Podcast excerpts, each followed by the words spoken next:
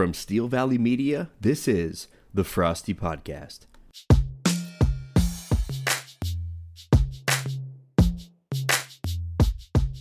Welcome back, Frosty Podcast listeners. I'm your host, Derek Frost. With me, as always, Tony Perenni. We have a heck of a show lined up for you today. We have some big news coming from one of our own coaches in another league. We have some big news from around our league, big news from around the NFL, and we have Coach Calin King with us on the Frosty Hotline a little bit later. Uh, you can hear us on Apple Podcasts. You can hear us on Podbean. We're real excited this week. Tony, what do we got on stage for us first? Man, we're on Apple Podcasts now and Podbean. We are getting big time now. Here we are. Here we are recording back-to-back days uh, for the first time all all year. Uh, this feels like we're really getting big time here. I'm excited to get ready to go. You know, it was thrown out today. Recording two days in a row, becoming the content kings. Uh, I, I can live with that. Absolutely, it, it's a great place to be for our show. I think, I think there's always some content for us. Um, and even even right now on July 9th, it's kind of the down season for the NFL schedule right now, and uh, it, you know, kind of going into these meetings that we have for these podcasts, and we're trying to figure out how we want to start this show during a down period like this. And today was kind of rough at first, and then uh, the fantasy gods smiled upon us today. Yes, they uh, did. Via new new member of the league, Charley Thurber. So uh, just a little background on this.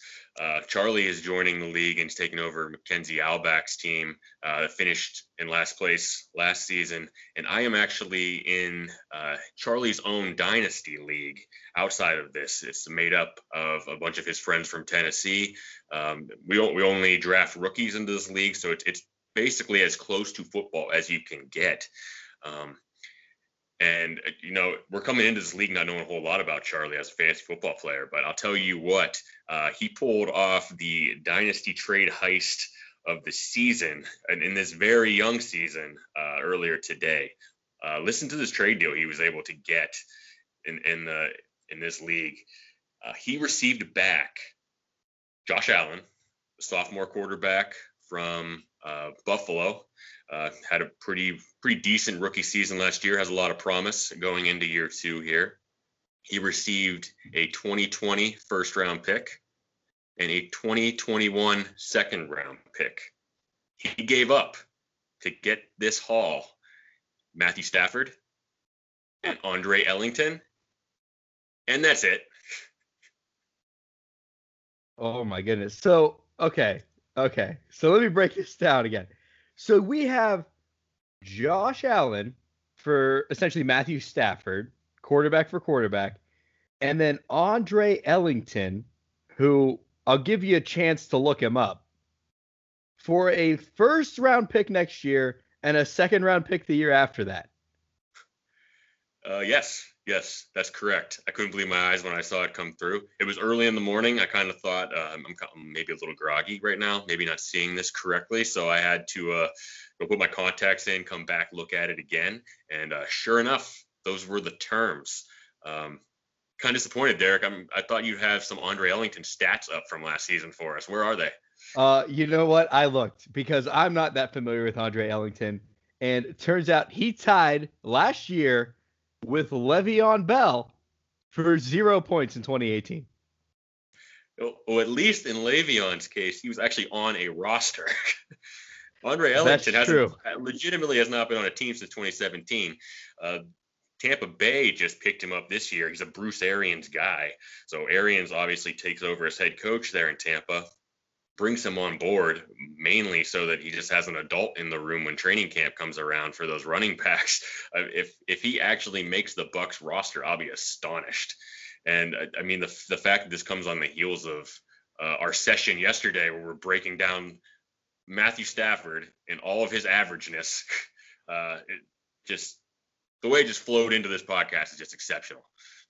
Yeah, so Andre Ellington, one of five running backs in Tampa Bay right now um, and and really just nothing before that. I mean, he's just he's not even mediocre. To give up a first next year and a second the year after that, I mean, uh, did was uh, was this trade in the works for a while, or did Charley just throw this out there and hope for the best?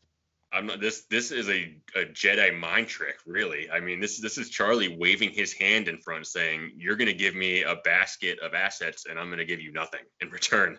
Uh, just, just break this down into segments. Just just think about it. If it was just Matthew Stafford for a first and second round pick, I wouldn't do it. Are you kidding me? I wouldn't do it. And then you add the Josh Allen element to this as well.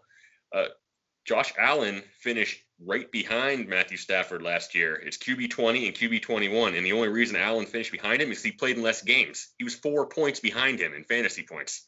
That's it. Right. So essentially from last year, they're the same guy, right? And, that, that's why when I when I give my spin on it, it's essentially Stafford for Allen and then Ellington for two uh, first round and a second round pick. It's insane. It's ridiculous. Yeah. Uh, the, the fact that we're even seeing Andre Ellington in trades of of note anywhere is spectacular. So really, this is just a, a long-winded uh, way of describing uh, what what I'm going towards here. Where I know we mentioned in some of the early pods that Charley's taken over a rough roster when it's uh, when it comes to this auction season coming up from uh, where Coach Albach's squad was. And I know you kind of mentioned that uh, he might he maybe he should be in the toilet bowl discussion.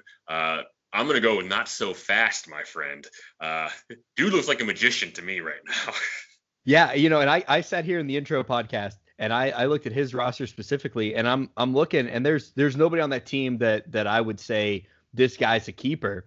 Uh, and really, I was I'm nervous for the guy. I'm nervous because he's gonna have to pull everybody out of the draft. He can't rely on some of these guys like like you have Alvin Kamara and, and there's guys all around the league that will will break down. He doesn't have anything like that. So he's got to pull everything out of the draft. And I'll tell you what, if he can do any sort of this magic, uh, and as far as trades go, boy, he's going to be in the discussion for a champion, not so much for the toilet bowl. Exactly. I mean, maybe we're uh, uh, overlooking him in that discussion for for league champion. I know it's early. I know we haven't seen him do any work in an auction setting yet, but it, I think it's pretty clear this isn't his first rodeo when it comes to this stuff. Definitely not. And it will be interesting to see what he does from an auction standpoint. And I'm certainly not ready to call him champion or anything like that. I mean, because he probably won't have many, if any, keepers, we don't know what his roster looks like at all. But, uh, you know, definitely not a rookie. He may be a rookie here, but he's, like you said, this isn't his first rodeo. And uh, I, I'm I'm excited to see what his roster looks like after the. And his his roster looks like about midseason because I think it's going to be very different. You could tell he's going to be be heavily in on the trade talks, and I mean if he can if he can polish a turd like Andre Ellington and get him out of there, boy, that's impressive. It definitely is. I'm, I'm excited to see what he can do in this league. I think he's going to be a very active member, and I, I mean, just isolating away from that, I it, it's ridiculous to me. If you had told me when we started this podcast a couple weeks ago that we would have had two in-depth discussions about Matthew Stafford the entire season, I would have told you you were out of your mind. We've had two in the last two days. Derek, why do people think Matthew Stafford is good? You know, and I've been wondering that myself because he's he's painfully average and he should be a guy that you play when when your top QB is on bye week or you're struggling through a couple injuries. He should not be a guy that you rely upon week in and week out. I got stuck in that a couple years ago myself, and even when he has a what you could call a good game, it's on a Matthew Stafford level of good game. It's not he's not going to lead the league ever in quarterback scoring. And what tools does he really have around him? You know, the Lions are are a, a team that that can win any game, but they can lose any game. They're not a lock for anything. They've been the same team for almost an entire decade now, almost the entire time Stafford's been there. Uh, if, if you look if you look at this trade, you know what what this trade tells you from from the side of picking up Matthew Stafford is the only way that this is a feasible trade is if you're saying, you know, everybody's sleeping on this guy. He's going to be an elite quarterback this year, as if it you know, it took 10 years of development to finally get to his 11th year, and this is when he's going to blossom into a star. And that's, that's really the only way this trade makes sense from that point of view. From from Charley's point of view, this is a massive coup. This is this is huge. Oh yeah, absolutely. Even if Josh Allen, you know, if he peaks out here at this point, and this was his career season, which I don't think it is, even still, as a rookie, he's just as good as Stafford. So even if he can maintain this level, you're gonna at least have him longer. I mean, Stafford's got to be on the downside of his career at this point. Uh, I don't know if it ever peaked, but it, it's gonna start going down. We're gonna find out later what the peak was. Um, you know, but he doesn't really have any targets. Uh, Josh Allen, a young Bills team, they're going to keep building. I don't know what the rest of Charley's roster looks like. You know, is he going to be relying on Allen week in and week out? Is he more of a backup role? You know, that I don't know. But boy, what hell of a trade.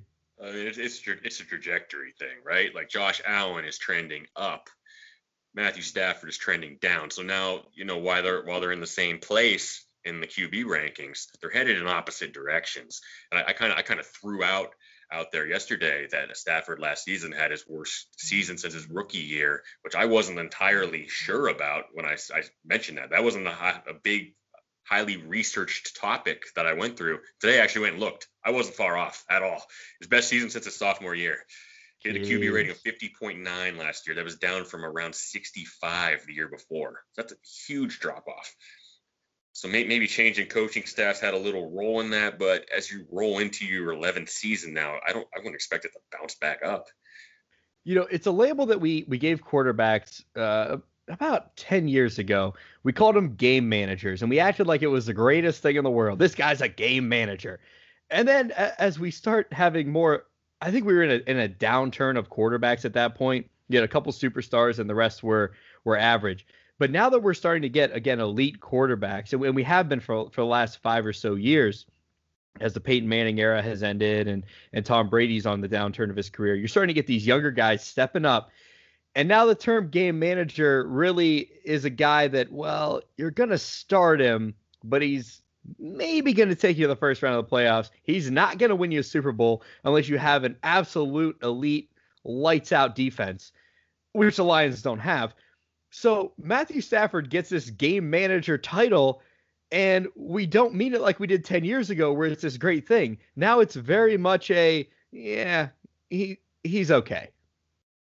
As I like to say, he's just good enough to get you fired as a coach. Really, he's going to stick you in purgatory for a decade. Uh, he's the team's not going to be bad enough to bottom out and get a, a top flight quarterback, and they're not going to be good enough to win anything. And you're just going to be paralyzed in fear, stuck in the middle that you might end up with somebody worse than him. So you're just going to keep paying him. You're just going to keep playing him. And I mean, you're running out of excuses for the guy, right? I mean, he had the best wide receiver of our generation he was throwing to for most of his career in Calvin Johnson, and still couldn't take him to the playoffs. Nope, he couldn't. No, so I mean, like I said, I'm I'm excited for Charley to be joining the league. You know, he's taken on the worst roster, but if there's a rags to riches story this year, if there's a Cinderella this year, it's going to be Charley Thurber. Absolutely, I think we got a blue chipper for the league. So uh, I think I think think this deal here is just putting everybody in our league on notice that uh, this this is no slouch coming into the league. He knows what he's doing. All right, coach. So switching directions into another league story uh, breaking news this morning from Pro Football Talk. Our favorite tight end, Rob Gronkowski, was catching passes from Tom Brady. Now, Gronk uh, retired last year at the age of 30. There was a lot of talk about is he going to stay in retirement? Um, I, you know, Gronk's saying he, he's saying the right stuff. You know, he knows he's going to miss certain parts of it but overall, you know, he doesn't uh, he doesn't really want to come back. So Gronk is out in LA uh, for a charity event, and Tom Brady is also out in LA. So Tom Brady calls up Gronk and says, "Hey, let's let's play some catch." And of course, the media went nuts. Uh, now, I will say Gronk is looks good. He's down uh, 18 pounds so he played at 268. So we assume he's about 250 now, and he, he seems to be on that on that slim down time, not building up for the next season. So, coach, what do you make of this? Is there anything to be made of it? Well, you, you know what they're going for with these stories. You know, uh, have Tom Brady throwing some passes to Rob Gronkowski, and people out there in the media and the fans get a hold of it, and they they like to overreact to it. So I'll take the bait here. Let's overreact to it. Uh, you really think he's done? Because uh, I think I think there's a chance he comes back. What if he's just doing the Brett Favre thing? I, I don't want to do training camp. I mean, he was probably playing a little heavy last season anyway, especially for a guy with back issues. You take about 18 pounds off, especially if you come back in a role where Belichick's just going to split him out, flex him out into the slot, rather than having him in line and making him block defensive ends anymore. Um, I don't know. Could you see him coming back and doing that for a little bit? I, I guess here's my thing with it. It's really easy to retire and say I'm done with football in the off season, right? Your day to day life doesn't change that much. He's still working out. He, he, yeah, he's lost some weight, but you know he's still still about the same. And then training camp comes, and yeah, training camp. A lot of guys don't like training camp, but then the games come, and that's when the guys miss it, right? When you're suiting up on Sundays, I think, I think he doesn't come back this year. I think he's he's convinced himself look, I, am 30. I'm not that old, but I'm old for NFL standards. I still have most of my health. I think he's watching these guys as they get older, running into concussion issues, CTE. You know, you watch these Hall of Fame inductions, you know, a lot of these older guys, they can't even walk across the stage on their own. And I think he has convinced himself he's done. But I think, like Jason Witten, he's going to be sitting there watching on Sunday night, watching on Monday night. The Patriots are not going to be the same team without him. And it's going to be obvious to everybody, including Gronk, including Gronk's inner circle, including Tom Brady, including Bill Belichick. They're going to call him up, and Gronk's going to get that itch. And I think about a week or two after the Super Bowl, Gronk's coming back. I guess it's a question of you know, what does what does in season retirement look like for Gronk? I, I mean, he's going to keep doing the party things on the weekends and everything, but is he going to be in Foxborough every Sunday watching the games? I mean, that's a good way to get the itch to come back pretty quickly. And and if you look at the Patriots roster and you just connect the dots, they didn't really replace him at tight end. They brought in Austin Seferian-Jenkins for a little bit. They've already cut him. They they loaded up at receiver and a little different way than they've been constituted in the past. So you, you know, like the Patriot way has kind of been to change their approach year to year, but you really think that they're they're ready to go away from that tight end position entirely. Um, I think there's a lot of merit to think he's coming back this season. I really do. I, I, think as the first couple weeks, I don't think he's coming back immediately. I don't think this is, as I mentioned before, I threw out the Brett Favre idea, but I don't think that's the case here. I don't think he's just going to sit out training camp and come back for week one, uh, Le'Veon style. But I could definitely see him going through the first four, five, six weeks of the season, getting the itch, and all of a sudden, hey, I want to come back for a stretch run. Now I'm fresh. Uh, you know take a couple more weeks to build up. So you're you're getting back in it around week 9 10 i'm not sure when exactly their bye week is but if you come back after the bye i i, I just have a hard time believing at age 30 that he's done because he just doesn't doesn't doesn't seem like a guy who really knows what to do with himself out of football. I know he has the wwe stuff that's on the side. I'm not sure how serious that is and all the other pieces of his life, the party lifestyle and everything, he did that while he was playing anyway. It's not going to be any different than what he's doing now. I think there's a very real chance we see him this year. And I think there is a definite chance he is on one of our rosters after the draft. You know, that brings up a really good point. Do you at the end of the draft, you're you're starting to get those scrape scraping the bottom of the barrel guys. Do you grab him? He's gonna be a dollar. Or do you try to grab them ahead of that and pay four or five and hedge your bets? Well, it, this this goes right off our discussion from yesterday with the dearth of tight end options that are out there. It, it probably pays if you if you can set aside a roster spot for a, a, guy with Gronk's talent that you only have to pay a couple bucks for. I mean, he's not going to go for even double digit dollars with his his status right now. Um, you, you it's probably worth a stash on the roster just to see uh, if he does come back. I mean, obviously Le'Veon was much higher value last year, but he was on a roster the entire year. We've seen guys that go on IR in preseason that people put on the roster just uh, in case they want to keep him as a keeper for the entire year. So they're just going to keep him in a, dead roster spot for the entire season. So I, I think if there's a, a shot that Gronk is coming back, he'll definitely be on there. Big news, Frosty Podcast listeners. You can now catch the Frosty Podcast on Podbean as well as Apple Podcasts. Now back to the rest of the show. Hope you enjoy. Yeah, I can tell you if I was drafting this year, I certainly would would bring him on because you could give four or five dollars for a guy who might might do something this year. Realistically, he's going to give you less than 10 points a game. Or you could take the risk, put down that same four or five dollars on a guy like Gronk, who, if he comes back, goes in that top four that we were talking about yesterday. If he doesn't, you know, uh, you hold on to him for a few weeks. You watch the rumor mill. It you know looks like he's not coming back, not coming back. You drop him. I think no harm, no foul at that point. Low risk, high reward. Why not? Somebody's going to do it. It's going to be a maddening experience for the person who does. Uh, they're they're going to be watching every single week, and as that season creeps on, especially if things start not going well for them, they're going to get antsy with that roster spot, thinking, ah, oh, there's this there's a couple people out on the waiver wire I really need to pick up. Do I really need to keep Gronk? It's it's going to be that mind game for whoever does it. But I, I can almost guarantee with where the tight end position is, somebody is going to draft him. Well, and I'd be interested to see if it's somebody like you, Tony, because you have a solid tight end. So let's say you, you grab Gronk for, for a couple dollars at the end. You have your guy. And now you hold on to him. He doesn't come back, whatever.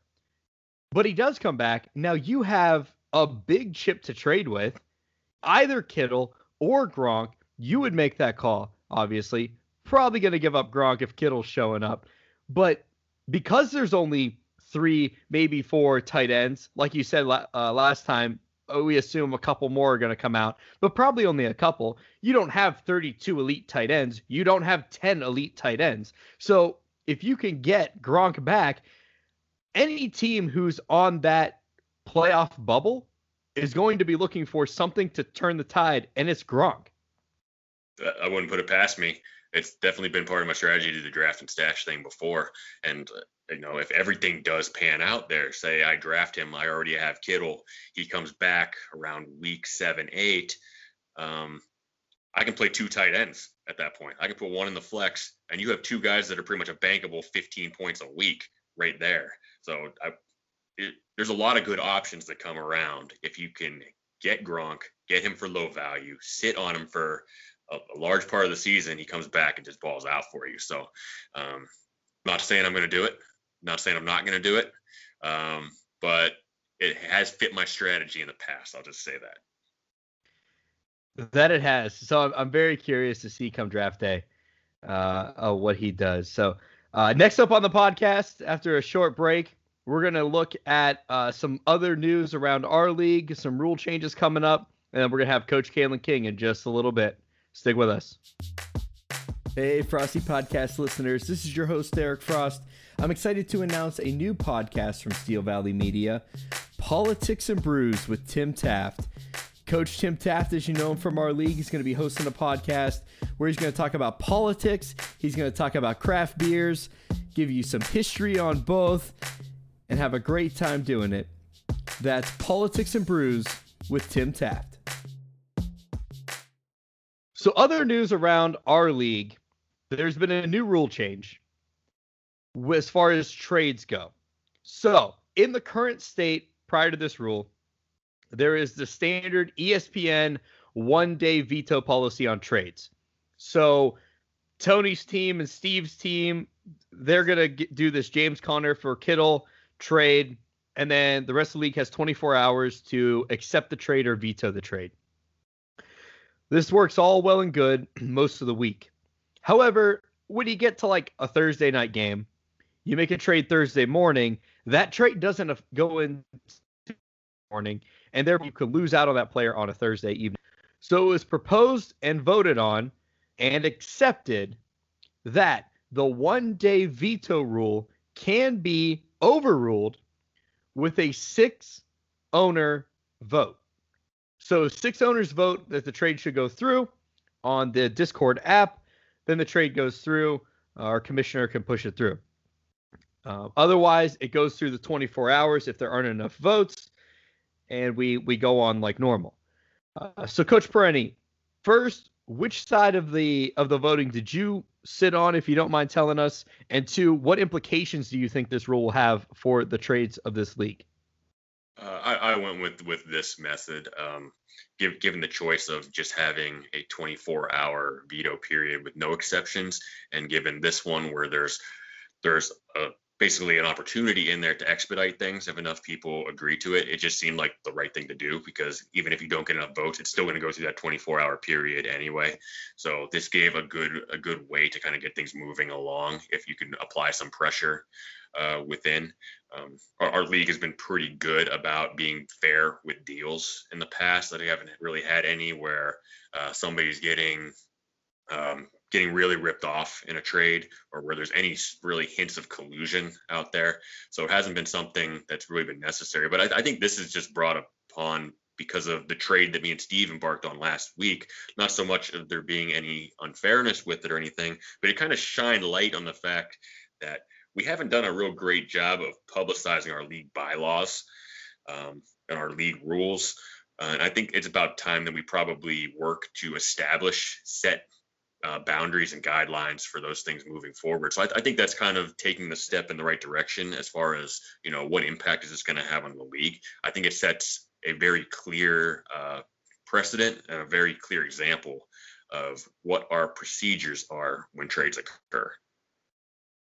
Yeah, and I think this makes sense, right? In a six vote in a t- in a ten team league, six votes is majority. So the trade was going to go through anyways. We're just saying, hey, on a Thursday or, you know, when we get into, uh, you know, if there's a trade made Saturday, Sunday morning, we can push this through. Now, uh, if you're if you're an owner and you're like, no, I, I still want to sit back, you don't have to vote, right? And if five coaches decide not to vote, that trade waits 24 hours. So there's really no downside here. It it, it makes sense. Um, so it, it, got the majority of the votes to push this this rule through. Um, but with what you were saying earlier about you know the the league not really knowing the bylaws, I think you have you're really hitting the nail on the head there. We have Calin King who'll be joining us here soon. He he picks up Le'Veon Bell for next to nothing in the free agent market, and thinks that he's going to keep him for five dollars plus that. Uh, when in reality, he has to keep him for five dollars more than Hulick kept him last year. So it doesn't matter what the free agency cost was; it's what the draft or keeper dra- uh, cost was. And, and so, Coach King not not realizing that that's how it went. You can see there's a couple guys on his roster that that he was using that same strategy to to get those guys. So it's uh it's something that we definitely need to do. Definitely need to publicize more of what the rules and bylaws are. Yeah, this is probably something where uh, we've had enough new people come into the league, um, you know, over the years that we probably haven't done a good job. I, I, think, I think, especially with that rule, with the waiver pickup rule and the the keeper values, I, I feels like everybody in the league has come across that issue at some point. I know when we first started doing keepers, I started doing that. Somebody drops a big name guy who was fifty dollar value, I'd pick him up for a buck, thinking I had him. I, I think Tim's done it. Um, I, I, think everybody has kind of done that at some point, and then we've had to go back and explain, no, no, no. And, and Steve has had to go go through and kind of explain, you know, it's it's draft value first. If, they're undrafted, then it goes free agent value, uh, regardless, regardless of their cut. So that way you don't have to ride a, a player who's on injured reserve all season long. I mean, if you look back, look back a couple seasons ago where I lost uh, three of my guys in the first three weeks if I would have had to sit on all three of those guys in injured reserve all season long, that would have ate up three valuable spots on my bench. Um, with no IR spot that we that we have, um, that's really not a feasible thing to do. So uh, to have them take on the draft value rather than the free agent value. I think that's kind of a fair way to make sure these players hold their value. So, Coach, uh, we're gonna have Coach Calin King on the Frosty Hotline next. Uh, we've we've not given him the credit he thinks he deserves for finishing second in this league, so I think he's gonna have a lot to say. Um, we we got on him last week for his keepers, for his quarterbacks.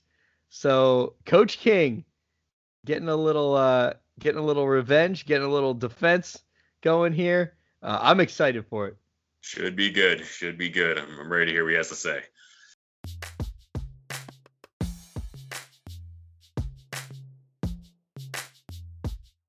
Welcome back, Frosty Podcast listeners. We are incredibly excited for this next guest. He finished second in the league. We have been crushing him the last two weeks for some of his decision making. And he's here today to defend himself, to tell us why he's right and we're wrong. Coach Calin King, how you been, man? Sorry, guys. I I was expecting applause here. Uh, first of all, like you list off my accolades, and you just you leave me here on a on an island. Uh, I would be doing better if I got the credit that I deserve, but uh, I'm doing all right. How are you, fellas? Thank you for having me. We are excited to have you on. Never a dull moment when Coach King joins the show. I mean, you can show a little more excitement, but who am I? I need to get an applause button now. Apparently, uh, when Calin's on, so that's that's that's on me, Coach. I'll make sure next time we have the appropriate amount of applause and excitement when you join the show. Thank you. I just want you to respect success. So, Coach, let's talk about last year. Last year, you come back, you put a lot of money on quarterbacks, and finish in second place. There were some trades going on throughout. Uh, tell us about last year. So last year we just started out with simple draft strategy. Uh, don't spend seventy dollars on fragile ankles, um, and we, you know what, we we mastered that. Uh, we avoided the injury bug.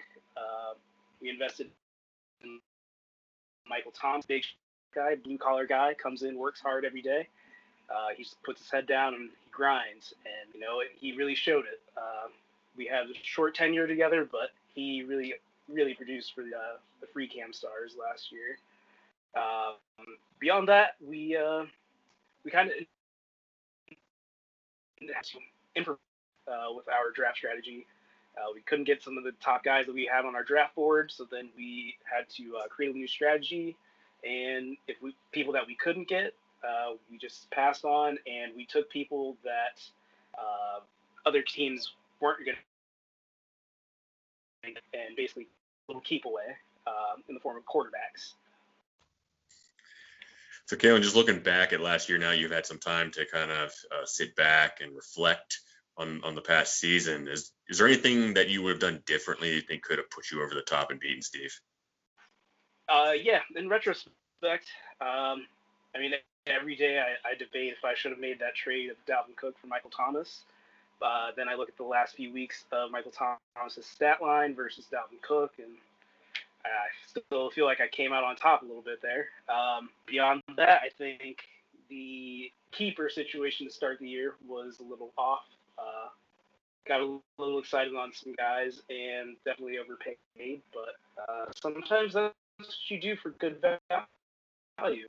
Uh, that are loyal, that guys that are that are guaranteed to produce, you invest in them, they'll invest in you, and that's what we did with the free cam stars. I'll sit right there. We'll we'll talk about the keepers at some point. That that part's coming. you know, Coach, I, I just want to talk about the quarterback strategy a bit. Um, you spent a lot of money on quarterbacks in the draft.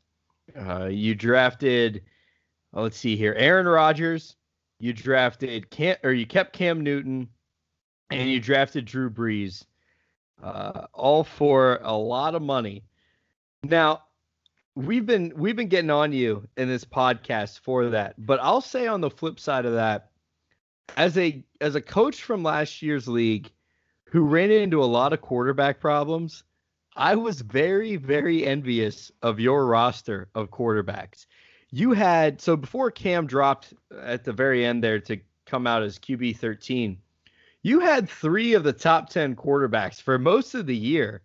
Uh, and I was struggling to get a guy in the top half of the league. What, did you get a lot of feedback throughout the league looking for trades and whatnot?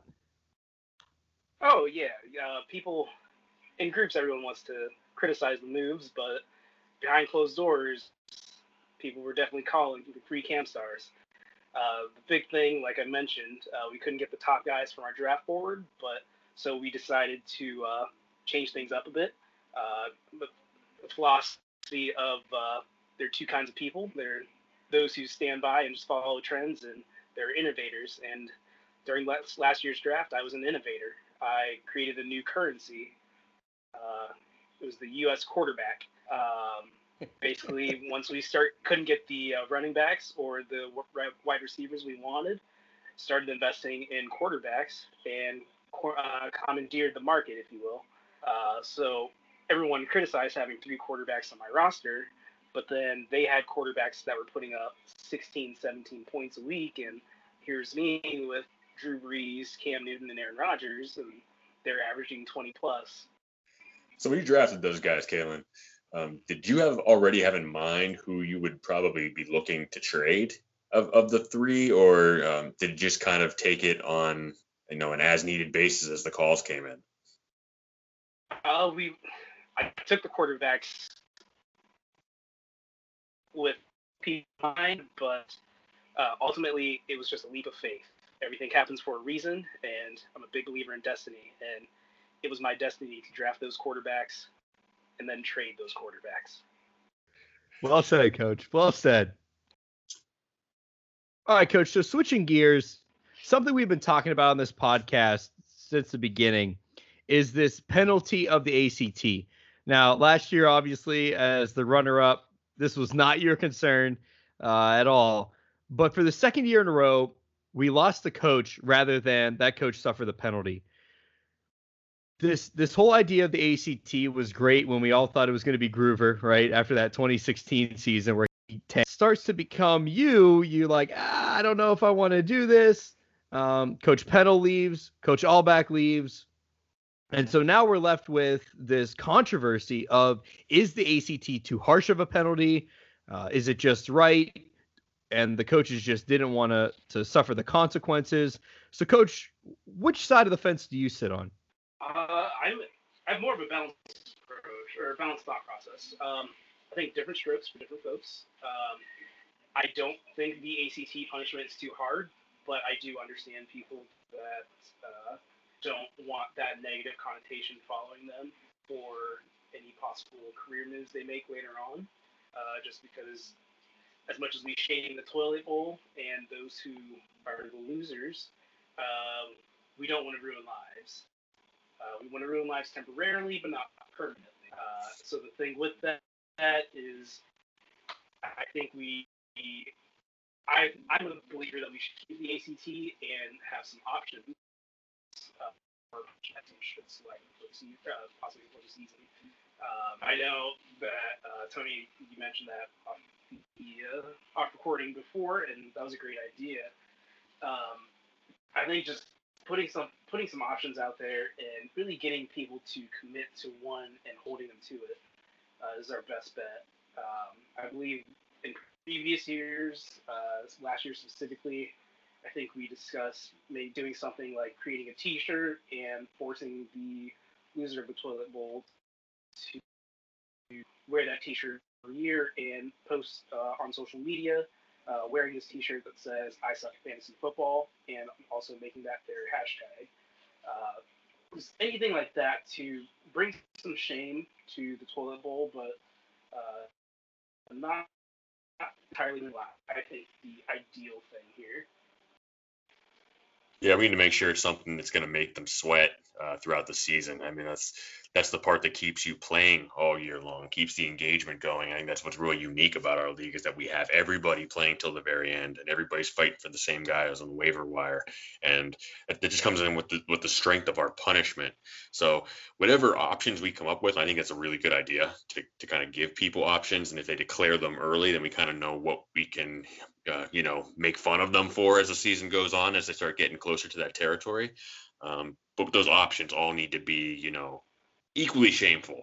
Um, everybody needs to kind of have a, a, healthy fear of those punishments. Exactly, and I really think we need to, as a league, collectively hold the toilet the toilet bowl loser to that. Um, just the last two seasons, we've presented alternative options, and even still, there's been denials. And what kind of league are we if you can lose and we just let you walk away or don't face your punishment. If you lose, you deserve the shame. Coach King coming in guns blazing, leaving the league not enough. We still need the shame. I love it. So, Coach, let's switch gears here to your keepers. Now, last last time we unveiled our frosty score for keepers, uh, which looks at the value of which you acquired the keeper compared to ESPN's market value for the player, the total points scored, and the player rank. So you had three keepers last year Travis Kelce, Jimmy Graham, and Cam Newton. Now, Travis Kelce was our seventh highest ranking keeper from last year. You got him for 20. ESPN had him for 32. He scores 295 points. It's the top tight end and gets a Frosty score of 62. So I would say I applaud you on that keeper. However, Jimmy Graham comes in at number 15, and Coach Perenni went after him last time. Uh, uh, uh went after you specifically. You kept him for 12. ESPN had him for five. So already you have it a negative $7 value. Then he only scores 131 points. He's the 12th best tight end and gets a Frosty score of negative 12. And I'm not done. Cam Newton, number 20. You kept him for 15. ESPN had him for four.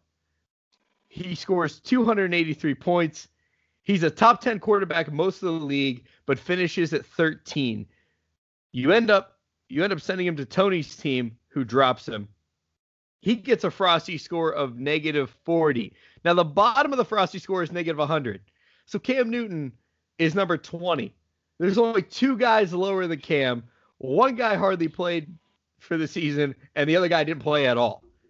So, what's your re- reflection on your keepers last year? Last year, the keeper selections were new to me, um, so I didn't really know what to expect, didn't know how to research it. So I I rewarded loyalty. Uh, we knew that Travis Kelce was going to be a top guy, and we didn't want to lose him, so we locked him down immediately. Uh, after that, we started looking at the performances of the year, and uh, we had a real turning point as a squad when we went to the Power I lineup. Uh, we played uh, for the playoffs. We had Travis Kelce at the tight end position, Jim Grant the flex. And that that made some noise. Uh, we we got some wins. Uh, we had some hard fought losses, but uh, that was the line uh, formation that worked for us, and I rewarded Jimmy for that. Cam, we we love Cam. I mean, who are the free Cam stars without Cam Newton? All right, we had to we had to lock him down. We had to pay for him. We expected big things out of Cam. we actually figured he would be a top 10, if not a top five quarterback in the league and we invested in that. Um, sometimes you got to pay a premium for the guys that you want to keep, and that's what we did. So we went in depth uh, on your on your keepers yesterday, and of course we, we kind of we kind of blew Jimmy Graham and Cam Newton to bits, and of course all of that isn't on you because I did trade for both of them from you, and uh, they, they both disappointed me greatly. Hey, so you, it's you not all, not all and then on you. Call that's that's what people do with the free cam stars. But you know what? We keep ticking. well, well, just looking back at that last year, like what what are you taking from last year's keepers you can apply to this year's keepers selections? Or if you have you uh, taken any lessons that you might apply to this year, or are you kind of kind of use the same strategy? Uh, another year uh, older, another year wiser. Uh, we've got a different strategy with our keepers. Uh, we're really looking for value. Um, we're looking to maximize production out of what we're spending. Um, we're looking for efficient. And we're looking for high upside guys, and uh, we've got some ideas, and I think we're going to make some noise this year. So, coach, taking the lessons that you learned from last year, who are you looking to keep this coming year?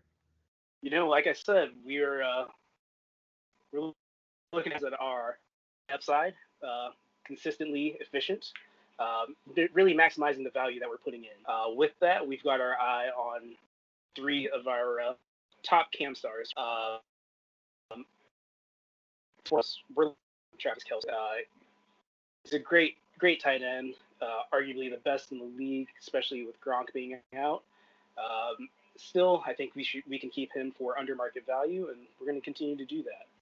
Yeah. So, coach, just to, to uh, fill you in there, Travis Kelce, uh, you got him for 20 last year, so he's going to cost you 25 this year. ESPN has him for 39, which is a $14 value. So that's a that's a great pick. Absolutely, and who knows with the Tyreek Hill uh, situation playing out, Travis Kelce might get some more looks. Obviously, Kareem Hunt is gone. Uh, year two, there could be the sophomore slump. So we're looking for uh, Patrick Mahomes a few more checkdowns and uh, look to his tight end Travis Kelce, who is a reliable resource for him. All um, looking to our the rest of our free cam stars, um, Juju Smith, number two, um, a cheap cheap investment, and he's still under market value, and he's now the top dog in Pittsburgh. He's hungry. He spent the offseason going back and forth with Antonio Brown. And, and you know what? He once was the young pup. Now he's the big bull. And we're to see. And we're going to see how that plays out this year. Uh, so Juju, he's staying with the free cam stars. Uh, last and not last, last but not least, uh, this was the toughest of our decisions, um, and this is the pick that truly personifies the true value and efficiency with high upside.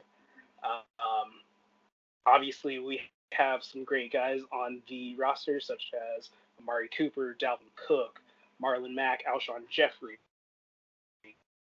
Uh, we even have backs to choose from. Once again, Aaron Rodgers, Drew Brees, Mitch Trubisky, uh, we have Tyler Lock. Uh, Damien Williams is also there for the taking. Uh, but ultimately, I think uh, our last keeper is going to go to Marlon Mack. Uh, we expect big things from him coming out of a healthy offseason. Uh, we invested low, but I think he's going to have some high production with big things expected out of Indianapolis this year. Yeah, and so Mack, you got him for a dollar. ESPN has him going for 19, a little over 19. Uh, so it's a 13 plus dollar value. Again, uh, a great a great keeper strategy there. It definitely looks like you're on, off to a lot better start than you were with your keeper strategy last year. Uh, so I look forward to sitting here next year talking about all three of your keepers being in the top 10 of our league. Uh, and I think you're well on your way to it. Man, we're refusing to let a dynasty happen and we actually want to get back and get some redemption at the top. So we're looking, we're hungry, we're coming for Steve. So just doing some rough mental math in my head, I'm leaving around 130 to 140 dollars um, for the draft. Uh, what's your strategy looking like going into this draft, into year three for you? Uh, this year, we're looking to invest in some top running backs. Um, really those guys that you can rely on every week to get those 18, 20 plus carries every week, and even finding the, you need that for stability on your team for production. Um, we kind of lacked that last year with the free cameras, find some balance and consistency. Uh, we were a little little top heavy with. So let me rephrase that, Calin. Who are you spending eighty dollars on in the draft? Tony, that was two years ago. And you know what? Odell was on his way to being the greatest in the league. I was I was a young pup in this league. I've never done an auction draft. I didn't do any research. I was I was flying by the seat of my pants. Or, uh, like I didn't know what I was doing. I'm gonna be honest with you. But you know what? We learned you don't spend that much, and we're not going to any anymore. You know, we like to bust, bust your chops about your draft strategies in, in this, but uh, I, I, I, can honestly say going into this draft at year three for you, you were, you're the guy that I'm just I don't know what to expect draft wise, um, and that's an advantage for you, I think. Whereas if I look around the league, you know, I have a pretty good idea of of what Tim's going to do, of what Kevin's going to do, because I've seen it happen multiple years at this point. They kind of have a strategy. Um, they might tweak it little by little um, each year, but it, it, the premise of it remains the same. Yours, the past two drafts have been so drastically different. I don't know what to expect in year three. So it kind of keeps me on my toes as somebody else who's drafting.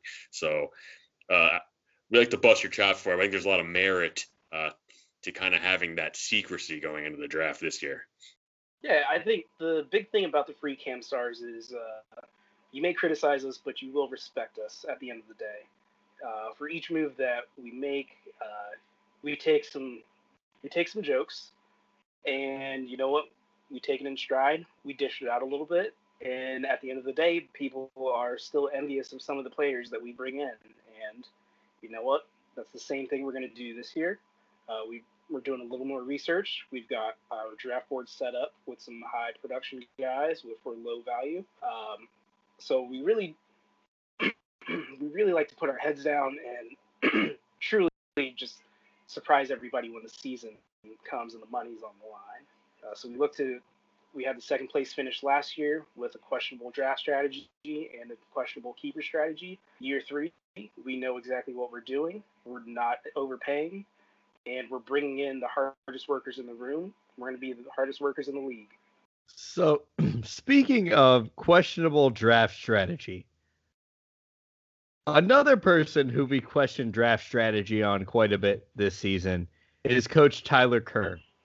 Now, for those of you new to the league, we have two coaches in the Columbus area Coach Calin King and Coach Tyler Kerr. So when we talk about regional rivalries, this one cannot be overlooked. Coach King, you have really taken Coach Kerr to the woodshed. Can you comment on this rivalry, what it means to your team, and how good it feels to come out on top? Can we honestly call it a rivalry? That's my first question. I mean, you come out and he tries to reinvent the wheel. And then I draft three quarterbacks, and what does he do? He tries to draft three kickers. You can't read what works. Nobody came calling for Kai Fairbairn or any other kicker, Christopher Gregory Joseph. All like I don't even know what who he drafted. He I think he might have drafted Kevin Hart and Plaxico Burress to kick for him. I don't know. Regardless, free cam stars show up we show out, and you know what? We take it to Tyler Kerr's team every single time because we beat the respect out of them. There you go, Coach King putting Coach Kerr on notice again, saying he owns this rivalry. I own this rivalry. I own Columbus. And I'm mildly offended to even say that we're in the same area because I've been blowing him out of the water. Woo! Gotta love me some smack talk.